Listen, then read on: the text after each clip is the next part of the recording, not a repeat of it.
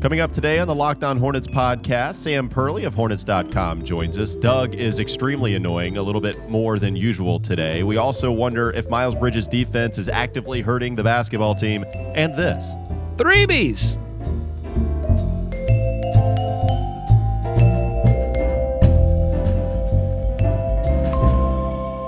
You are Locked On Hornets, part of the Locked On Podcast Network. Your team every day. In a minute, cuz we live. We live.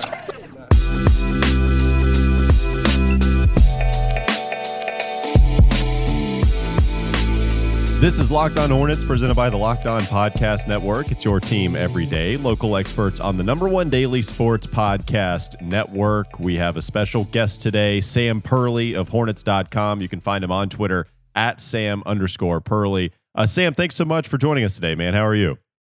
I'm doing well. Thank you for having me as well. I was just telling Doug, yeah, it's always always good to come on after a win. So uh, got that going for us today. And you know what? They've been coming a little bit more frequently than I think a lot of people yeah. would have thought, Sam. Uh, I think a lot of people had this team as not only one of the worst teams in the N B A, but possibly the worst team in the N B A. And I think when you had been watching some of the victories that they got, I, I think I'm right about this. You're the math guy. You're the guy with all the stats. That's why we brought you here. We want you to share some of the nuggets that you tweet out on Twitter. We want you to share some of those with us. But I think when I was looking at the eight wins that they were able to accumulate before last night, I think if you were to combine all of the point differentials that they had in those wins, it only came out to about twenty-four, and last night's win was by a margin of fifteen. So the Hornets actually, it seemed like, played their most complete game. Sam, would you agree that they played their most complete game last night? Oh, absolutely. I think wire to wire, that was the best performance of the year. Obviously, you know, you're playing a Warriors team that's a little banged up. They had Russell back last night. They had Draymond. They're playing a lot of young guys. But um, overall, I think that was hands down the best performance of the year, offensively, defensively. I think they led the entire game. I think it was tied maybe twice in the second half at one point. But I don't maybe the Warriors led by one at some point. But yeah, really, really impressive performance all the way around last night, both offensively and defensively. And like you said, I think they of the six of their nine wins this year have come by three or fewer points, and that already matches last season's total. Um, last year they only had six one-possession wins. This year they've got six. So um, they're they're winning more games than I think people kind of thought, and they're winning close games too, which was a problem for this team in years past. Yeah, what's the difference this year? I mean, Sam, you're you're on the inside. You're talking to these guys every day. I mean, what's what's been the thing that's allowed them uh, to win all of these close games? You know, it's, it's, I think you can, I think kind of from standing, it's just been an impressive display of poise from a young team. I think you've got, even you're starting a rookie, you're starting a couple second year guys, a couple third year guys, and then one veteran in either Biz or Cody. I mean, it's, that's just not, it's just not normal, and you can't really put a finger on it. I mean, I would say, I think kind of the consensus is, and J B has spoken about this a couple times, is in years past, you know, when you only have one guy, maybe last year a little bit more with Jeremy Lamb, Uh, towards the season ends, that you kind of know who's getting the shot, and rightfully so. And Kemba was a tremendous player, three-time All-Star, you know, twenty-five point per game player. But, you know, opposing teams kind of knew where the ball was going. And this year it seems like it's different guys stepping up at the end. You've had Devonte hit a couple big shots, Terry, P J. I mean, they've even had defensive stops to kind of win some of these games. And I think it's just kind of a byproduct of you've got a lot of guys pitching in. I mean, one night it's It's Terry going off. One night it's Devonte going off. It's P J. It's Miles. It's Dwayne. It's Malik. I mean, he had the game winner a couple weeks ago against Detroit. So I think sort of the, I guess, element of you have different guys that contribute on any given night has kind of helped th- those late game situations that, you know, other teams can't really keen on one particular player that's going to get the ball, provided Devonte doesn't keep playing this outstanding mm-hmm. as he is. But, uh, You know, I think it's just you've got a lot of guys chipping in ten, fifteen, twenty points a night. I think everyone's kind of capable of uh, of doing it. And that's that's the best way I can kind of explain sort of the effectiveness in these close games. Yeah, Sam, you tweeted out uh, just a little while ago about Devonte Graham's performance last night, hitting ten three-pointers, you know, setting and I think tying the franchise record along with Kemba Walker for most three-pointers in a contest. You tweeted out last night was just the sixth time an N B A player has hit nine plus three pointers in a single game this season.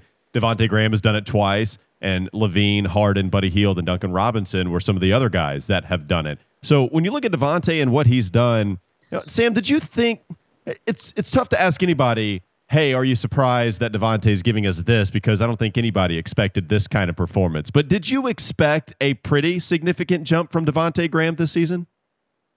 Um, I mean, I think the significant jump was going to be a byproduct of his just more opportunity and more playing time. I think on paper, when you come into the season, you have Terry, you had Dwayne kind of starting in the backcourt, and then Devonte goes off for, I think it was like six threes on opening night off the bench and almost thirty points. And it's like, okay, you know, is this, maybe this is an anomaly. Now twenty, twenty-three, twenty-five games in now, I mean, he's continuing to do it. I mean, I've never seen a year-to-year jump, particularly from a first to second year player, because that's, you know, pretty pretty challenging. I've never seen a jump as significant as what Devonte has done between these two seasons. And then granted, we're a little over a quarter of the way in, there's plenty of basketball to go, but I think he was he was a sub thirty percent three-point shooter last year. And granted, he didn't play as much, and he played behind Tony, and he played behind Kemba, and he played off the ball a little bit more, I think, when Jeremy Lamb had some injuries in the middle of the season. But to say that I think anybody saw this jump coming at any, I think they're lying. I don't think Devonte even saw this jump mm-hmm. coming. I mean, he's put in the work. He's been a tremendous, had a tremendous summer, and he was here every single day working, working with assistant coaches. But um, it's it's been a, obviously a lot of fun to watch, as you know we can attest. But um, no, it's it's it's crazy, and it's you know to do this in his second year and to be second in the N B A in three pointers right now through a quarter of the season is.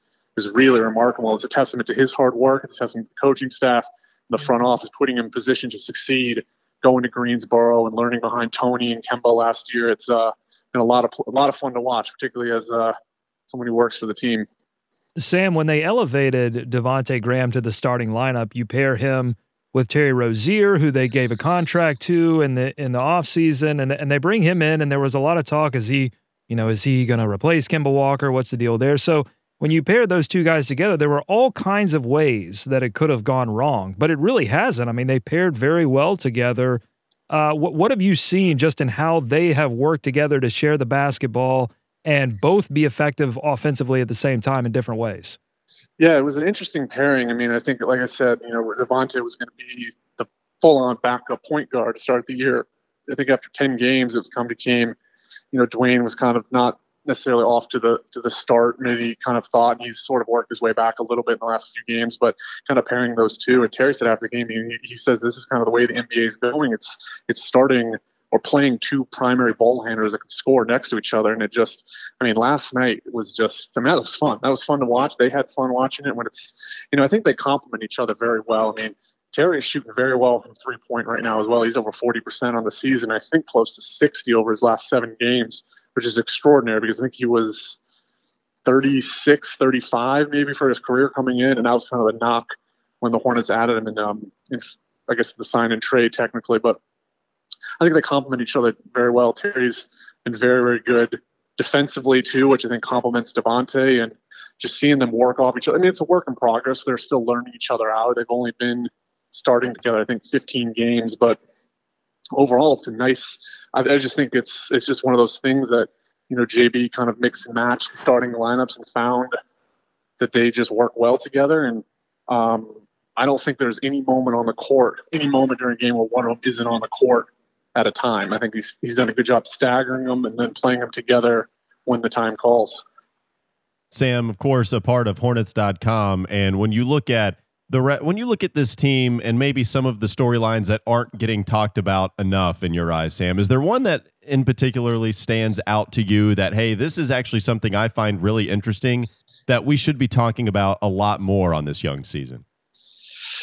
Oh, that's a good question, because it's like, you know, the, the Terry and Devonte duo is kind of uh, taking the headlines. I think it's kind of what I harken back to before is you've had a lot of guys kind of contribute, and it's not, you know, it's, I think I, almost through the beginning of the season, it feels like everybody's had a moment or a game or performance or something they can hang their hat on to, you know, this is, this is a team effort in the, in the best sense of the word. I think you go down the, the line, you know, look at Cody Martin in that game in Golden State last month where you had the four or five plays at the end of the game to win that one. You've had, you know, Nick Batum, who had the injury and has come back and is, you know, quietly, you know, is not putting up fifteen, twenty points a night, but he had five rebounds, five assists, multiple steals and blocks last night off the bench. I think he's had good performance.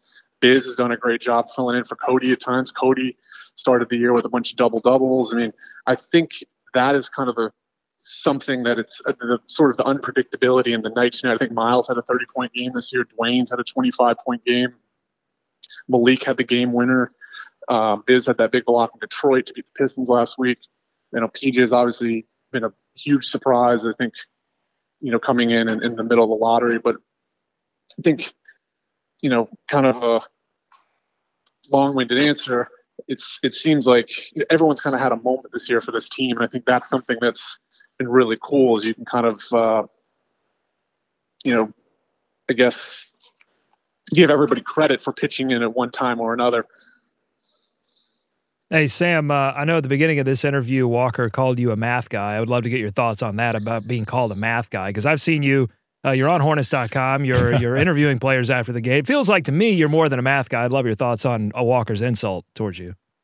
I, I didn't take it as an insult. I take it as a compliment. I take nerd. I take Good, nerd Sam. As a, I don't know what there. Doug is trying to do to me. Uh, that was that was uncalled. I just for. feel like it was unfair. I just feel like it's unfair to label someone a math guy. I mean, I think that Sam is is uh, you know, spreading his wings this year, and you're calling him a math guy.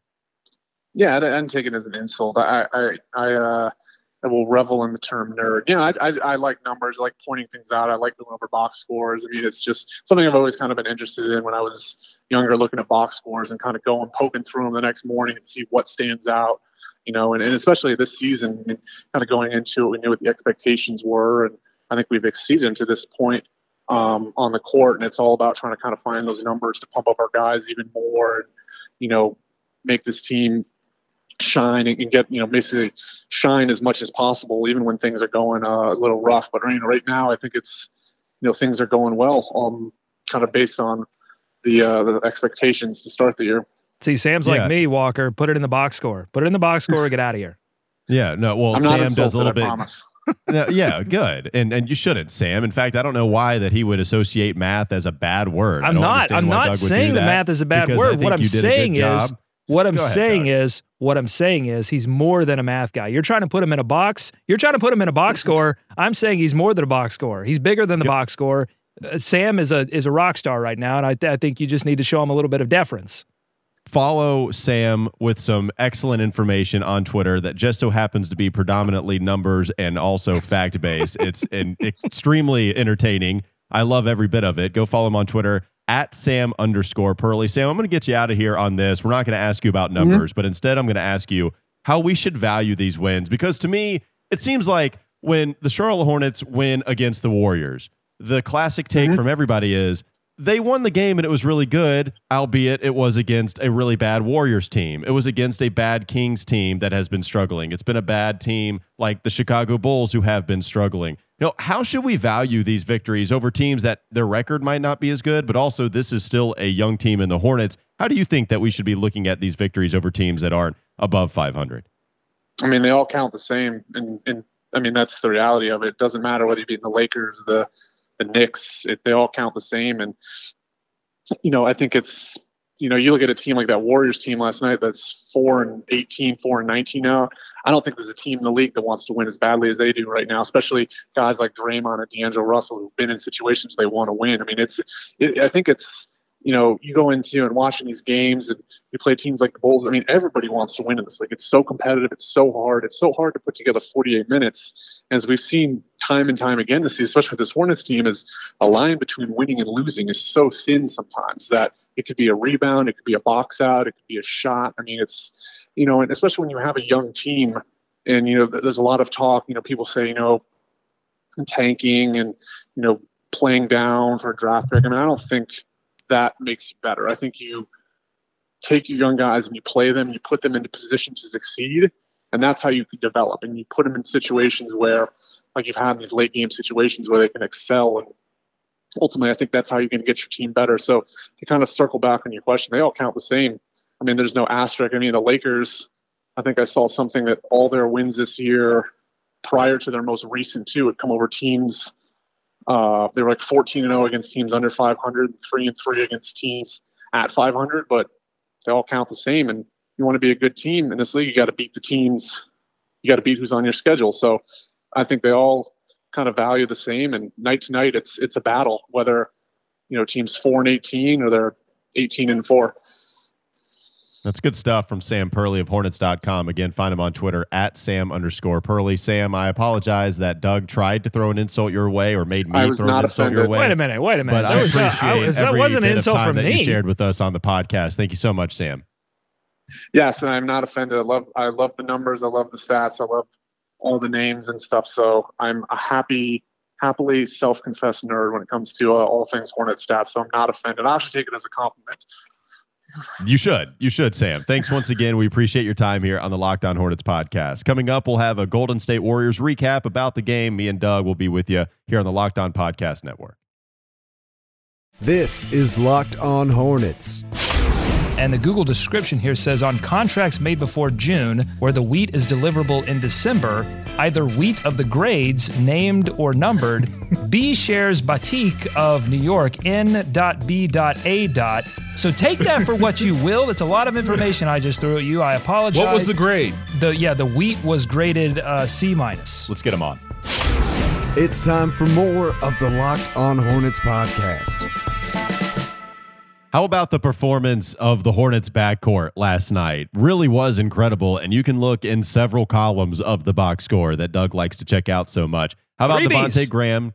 Devonte Graham, ten of sixteen from beyond the arc, ten made three-pointers. Just insane what Devonte gave you from the outside last night. thirty-three points, had three of three shots go in from the charity stripe, and just kind of looking at this uh, stat that uh, stat that snuck up on me right here. You look at Wait, I love that. Lineup. Hold on, hold on. Uh, a stat that sneaks up on you is called a snat. I love that. Is that, that what it was? Yeah. Yeah, you said you snat. It snuck up on you. It's a stat. It's a snat. Yeah, well, I had somebody yelling in my ear while I was trying to perform, so maybe that's what did it to me. So you have, yeah, you, you, you're trying to make that sell. My nick, who, it's who, my who, nickname for Devonte Graham and Terry Rozier, this backcourt that is absolutely sizzling from beyond the arc. Couple of threebies.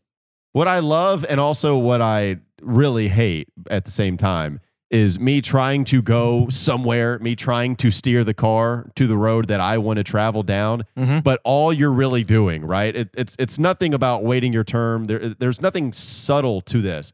It's just you shouting the thing that you want to talk about. Just the three Bs, three Bs, three Bs. And it's like, okay, five-year-old toddler, what would you like to talk about right now? Hey, oh, well, since you asked, you know, it's the nickname that I want to name the backcourt. I, good God, I, mean, I want to talk about, about, about the stat. Yeah, let's let's talk about the three Bs. Who was the guy that tweeted out that they wanted a nickname for the backcourt? It was Folky. This is who, it was Folky, right?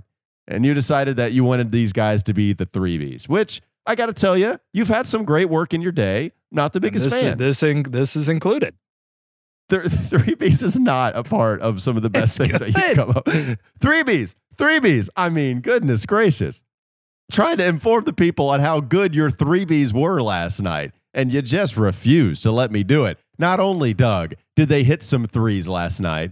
Terry Rozier was five of fourteen from behind the line. I mentioned Devonte Graham was ten of sixteen, but you also had them have seven rebounds apiece. Terry Rozier had seven assists, and Devonte Graham had nine assists. The backcourt was very good. Doug, the mic is yours. Take it wherever you want to go. Well, I'm just impressed about how involved Graham and Rozier were in the entire game. So, you know, you had the first half. They had thirty-one of the Hornets' fifty-eight points in the first half, nine assists. So they were just involved everywhere and zero turnovers in the first half. And this team has not gotten off to great starts in the past couple of games, and it cost them. And, and not, and it has been defensive energy, but it's also been a, a lack of offensive execution and turning the basketball over. And you saw both in the first quarter and the third quarter, they held the Golden State Warriors to twenty points. So you come out of, you come out at the beginning of the game and the beginning of the second half with the right mentality, the right professionalism. They're responding to Borrego's call, explicit call to be better, and that's what you want to see out of this team. They're they're and I'll say this: it probably will not be the last time that this team will need to be refueled. That's part of dealing with a young group, but it's good to see them, you know, pick it up in this game. And the Golden State Warriors are, I mean, they're awful. And, you know, even with D'Angelo Russell playing well and Draymond Green's return, uh, this team's just awful. And they needed to get this win. First double-digit win of the season, I believe, fifteen yeah, points. I mentioned that with Sam, that in the eight wins that they had coming into this one, the combined margin of victory in those was plus twenty-four for the Hornets and eight wins. So they were averaging about three points of victory. And then this was the first double-digit victory that they had. I think the previous most they had won by was against seven. the Kings, and it was by seven, one eighteen, one eleven. Thank you. Three B yes, beat that down. That is correct. The stat that I wanted to mention before you emphatically yelled about your nickname take on the backcourt, mm-hmm. only five free throw attempts from the starting lineup in this game for the Charlotte Hornets. It didn't matter. They didn't need all that many, but Devonte goes three of three from the foul line. P J Washington goes zero for two. And Bridges doesn't get to the foul line. Biyombo doesn't get to the foul line. Terry Rozier doesn't get to the foul line. The only other guys that would see a trip there was Malik Monk on an and one, and Dwayne Bacon went there and was one of two. So they were only five of eight from the free throw line. I thought that was interesting. That was the snat. That was the stat that snuck up on me in a big way. Um, but this was clearly about the backcourt, Doug, and the way that they've been playing. And I think they've found something here. I think Terry Rozier, we've mentioned it a million times. Clearly, he is more effective off ball. I think that Nada tweeted this out too about Terry Rozier seemed like he had a little bit better decision making in the pick and roll than we had seen from him before. Um, but still, it, it's just when, when I see him make threes, I just more often than not see them come via the catch and shoot. And he's done very well in that regard this year. Uh, it's it's funny. I, I don't think I don't think we expected that Devonte Graham and Terry Rozier would be this good together, right? Like we had so much of a conversation of either or, and then I think we talked about, well, it doesn't have to be either or. You know, these guys can play together. But then it's like, oh, okay, wow, these guys are actually really good together. They're playing really good basketball on the court at the same time, and that's certainly been a nice find for the Hornets this season. Yeah, offensively. Offensively, they, they uh, found sure, a way. Sure. Yeah, offensively, no, right. they found a way to play together. I think the question moving forward is, can you pair both of those guys at the same time and still get stops on the other end? We'll have to see. I thought Graham... Uh, I think Graham has improved his defense as the year has gone on. Terry Rozier is a guy that can can consistently apply ball pressure and, and make things happen, but there are breakdowns behind him that happen sometimes uh, that that affect the ability of the Hornets to keep players away from the rim. Uh, but yeah, I thought it was great. Uh, how about Malik Monk's missed dunk? That was Ooh. the most ferocious missed dunk I've ever seen. It got rim, it got rim stuff, didn't he? I mean, it looked like it. Like it looked like he short armed it, and then it bounced off. Like usually, where people will lose the basketball and it'll bounce off the back of the rim, but it looked like it bounced off the front. And then I like how Malik Monk was looking at the rim, trying to figure out what was wrong with oh, it. He was very confused. He was. He wanted yeah, a he replay on the jumbotron. It's like they're never going to replay a missed dunk on the jumbotron. What are you waiting on? That's not going to happen. You shouldn't want that, and you should want that shot to be forgotten. And I think it was Alec Burks who he was talking to on the other end, but he was laughing with like, it, it certainly Alec Burks was joking with him. But yeah, well, Malik Monk started laughing about it himself in good faith, which it really it really describes, I think, the experience of Twitter for so many people. You get that like fire tweet, and you're like, oh, I'm going to drop this, and everybody's going to love it, and then it gets like zero retweets. I mean, that was the that was the basketball equivalent of of getting no response on your mm-hmm. fire tweet. Just out, you know, how did wait? How did that happen? How I don't know. That was the that's the funniest thing I could come up with. Another interesting, uh, here's a, a math head for you, right? Here's a math guy in John Schuhmann, who apparently, yeah, I mean, we can we agree that John Schuhmann of N B A dot com is someone that is more predicated, his his content is more predicated off math. Is that okay? Can we say that? Yeah, math guy. Okay, sure. Uh, he tweeted this out earlier today. He said, Miles Bridges, somebody asked him, excuse me, who has the biggest defensive rating differential? And John Schuhmann repi- uh, replied, Miles Bridges. He's at plus seventeen point six right now. John said he also has the biggest on-off net rating differential. The Hornets have been twenty-two point two points per one hundred possession better with him off the floor at plus six point eight than they've been with him on the floor, mm-hmm. and that's minus fifteen point four. Now, Doug, we've talked with Rick about Miles Bridges and the increased responsibility that he has on the defensive end. With Nick Batum being out, Miles was tasked with guarding the best player on the other team, specifically the best perimeter player on the opponent uh, on the uh, opposing team. And then you look at Miles Bridges kind of struggling with those numbers. That does not bode well for the Hornets. If you're if you want to win games, right? And then when James Borrego goes on this frustrating stance of we are going to find the lineup that performs defensively, and then you see that net rating differential in a big negative way with Miles Bridges on the floor, I think you might I, I wonder if maybe you start to see his playing time reduced a little bit if they want to try to enhance their defensive play. Uh, I don't know if it's possible, though, because I think he is one of the few players that can go out and guard a, a, a good wing. And I mean, so how much of that number is the entire starting lineup struggling to defend? I mean, just team defense has not exactly been there. I, I mean, I would say that Miles Bridges no. one-on-one defensively has played very well. It's just, you know, when the yeah. when the when when somebody gets free up front because Devon because somebody blew by Devonte or because you know Terry couldn't stop something. You know, that has ripple effects, and how much of that is is uh, Miles being on the floor for that that affects his different. I just single game differentials. I don't know, or single player, I should say, single player differentials. I don't know how much I buy uh, buy those, um, but but I would say that uh, Miles is. I mean, he did a great job on Booker, I thought. So I mean, you know, having that, having well, him with I'm, that tool yeah. is one thing, and then saying, well, do the, the Hornets play better defensive? I just think, I don't know. I don't think it's one player. I, I think, well, of course it's not just one player because Devonte Graham has been bad. Malik Monk still has mistakes. I mean, yeah, it, I'm not saying Miles Bridges is the only reason that the team is bad defensively. I just think Miles Bridges, there are times where, man, it's really hard to watch his off-ball defense. And, Doug, I even think his on-ball defense, like even man-to-man, I think Miles Bridges still struggles with staying in front of his guys quite a bit. And this is a problem I had with him coming out of Michigan State, and I think it's still prevalent pretty much there. And it's been interesting to me. I mean, you see him play a ton of minutes, right? thirty minutes a pop. He's averaging thirty-one. Uh, he's averaging thirty point seven, so really thirty-one minutes per game. The last two, he played twenty-five minutes against Phoenix. He played nineteen against Golden State last night. Like, I, I don't think this is something that is certainly going to happen, but it's just interesting when James Borrego says, hey, we're going to find something that works defensively with Nick Batum back in the fold. I just wonder if that means more minutes for Nick Batum and Miles Bridges maybe going to the bench a little bit more frequently than we've become accustomed to.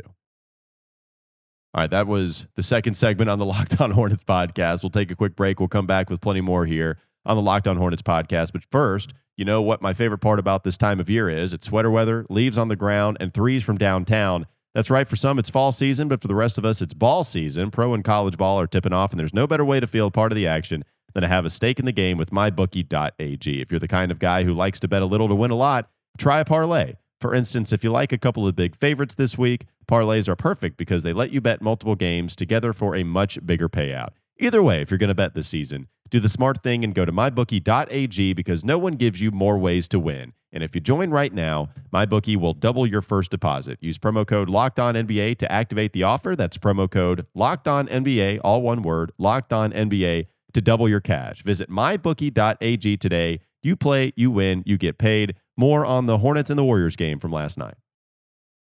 This is Locked On Hornets. You give me a new adjective. God, you're just messing this up. I, you know, I just I spend some time away from the show, and you're still the same old Walker.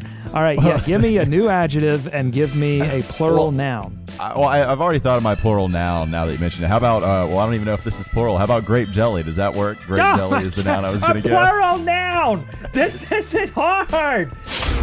It's time for more of the Locked On Hornets podcast. So with the Hornets' fifteen-point victory over the Warriors last night, it's only natural to look ahead at the schedule, look at their homestand, and think, okay, where are the other wins going to come from? You know, with, with Golden State having the best win that they've had, at least margin of victory-wise, you know, you look at some other teams that they're going to be playing, and you've got a couple of other bad teams. They've got Brooklyn, who I believe is over five hundred right now. They're eleven and ten, I believe, on the season. Yeah, they got the win against Atlanta, but no Kyrie. So, uh, So, you know, maybe that's a winnable game, even though they lost the last time they played the Brooklyn Nets uh, without Kyrie Irving. Atlanta has been really bad this season, and Washington has been really bad this season. So when you look at Atlanta and Washington, you would think those are very much so a couple of winnable games, and uh, it'll be interesting to see if the Hornets continue to rattle off a couple of victories, right? So let's say they do beat both of those teams. That would bring them to eleven and fifteen if they were to lose to the Nets. Uh, it's, you know, at some point, I, at some point you've got, I think there are six teams below them right now in the standings, or at least that are below uh, in the Eastern Conference, right, Doug? I, let me count them. So it's the Hornets, it's the Bulls, the Pistons, the Wizards, the Cavs, the Hawks, the Knicks, right? So there are six teams six below the teams. Hornets in the Eastern ah, Conference ah, standings ah, ah. right now. So you have the Hornets I don't, I mean, they're not going to make the playoffs, but there's going to be a lot of teams in that mix for a pretty good draft pick. I think if you are a Tankanista, I think the first thing that would help you out a little bit and would make you feel a little bit better about all of this is the schedule after the homestand. And in the second half of the season, it's going to get a lot tougher. Like the Hornets have faced some really bad teams already this season. Oh, yeah, they're doing a lot of their improvements and, and development up front, and I don't know how much it's going to help them when they get into the latter part of, of the season, because as we profiled way back when we did the schedule reveal, it's brutal once you get into uh, February. Uh, they've got a lot of a lot of away games. You know, they've got a five-game homestand right now, but they've got a lot of away games late and against a lot of good teams that will be jockeying for playoff position. And you know, as as well as the Hornets have done, I mean, the teams that are at the bottom of the Eastern Conference are pretty much the teams we expected to be at the bottom of the Eastern Conference, maybe save for Detroit, who a lot of people thought would do a little bit better than the, they've done so far. So, you know, they're going to be playing a lot of teams that are jockeying for playoff position. Um, so I think it's it's good to win now. It's good to get that confidence up. It's good to see Devonte Graham playing really well. But I, I do think that um, it's going to get tougher as the year goes on. Well, and teams with nine wins or fewer, uh, we already mentioned them in the Eastern Conference, but when you look at the Western Conference, there's still quite a bit of teams. It's the Phoenix Suns, the Trailblazers, the Thunder, the Kings, the Spurs, the Grizzlies, the Pelicans, and the Warriors, who they just beat last night. I mean, that's a lot of bad teams in the N B A, man. Like, there's a lot of bad basketball being played out there. And in a league where a lot of people, I think, were excited about the parity that was going to come. You know, like, I think people were excited. Okay, you're going to get certainly the two teams in L A. You're going to get Denver to perform really well. Utah at twelve and ten isn't performing as well as I think most people thought. But once again, I feel like we get this every year with Utah. I feel like the last couple of seasons, it's been a really tough stretch for them in the first half, and then the second half has lightened up for them. So I expect Utah to certainly be better than just the two games above five hundred that they are right now. It's just interesting to see how many bad teams there are. And by the way, Doug, with the Warriors, I noticed last night, like if the Warriors truly wanted to win that game as badly as they possibly could, I feel like they would have played D'Angelo Russell more than the twenty-five minutes that he played, and they would have played Draymond Green more than he played. Remember, that was that was weird how he just came out of the second quarter like that. It seemed like he was injured, and they just came out. Yeah, well, um, something was that, that I the learned second quarter. I know Draymond came out. Something that I learned by listening to the Locked On Warriors podcast is that they did they had just come from a jersey retirement ceremony for Draymond Green in in Michigan, and so you know they were already out on the road for a road trip. They they had lost a couple of games, and uh, a lot of his teammates made the trip out for his jersey retirement ceremony. So, and then they had to go to Charlotte to play that game. So I think. Yeah, you saw the Warriors going under on a lot of screens and open things. I mean, th- listen, Devonte Graham, great shooter, but he didn't get ten threes by accident. It's because the Warriors... They played under, yeah. Yeah, we're really just not trying to guard him, and, and credit to him, he knocked the shots down. But I'll be really interested in this game against Brooklyn. This is a team with a lot of pride. Uh, as you said, they didn't have Kyrie when they beat them by ten um, back a few weeks ago. And it, it's a team that's very physical underneath. That's a, a problem for the Hornets this season. Uh, it's a team that plays well in transition, likes to get out and run. That's been a problem for the Hornets. Um, both, I don't know if you remember this game, uh, Walker, but both teams came out and shot miserably. Like it was a really a, a anomalous offensive game. So I just clear that, and uh, the Hornets have another opportunity. They got to stay out of foul trouble, man. P J and Zeller were both in foul trouble for most of this game. It was really up to Biz. It's switched up a little bit now with Biz in the starting lineup, and I wonder if they'll do a better job with Jared Allen, but uh, I'm looking forward to this game tomorrow. And the right. the the premiere of the cool gray jerseys. The coolest. So cool. So great. Much great. I'm sure so everybody's cool. Going to be excited about that. Thanks to Sam Perley for joining us, and thanks to you for listening. More than a math guy.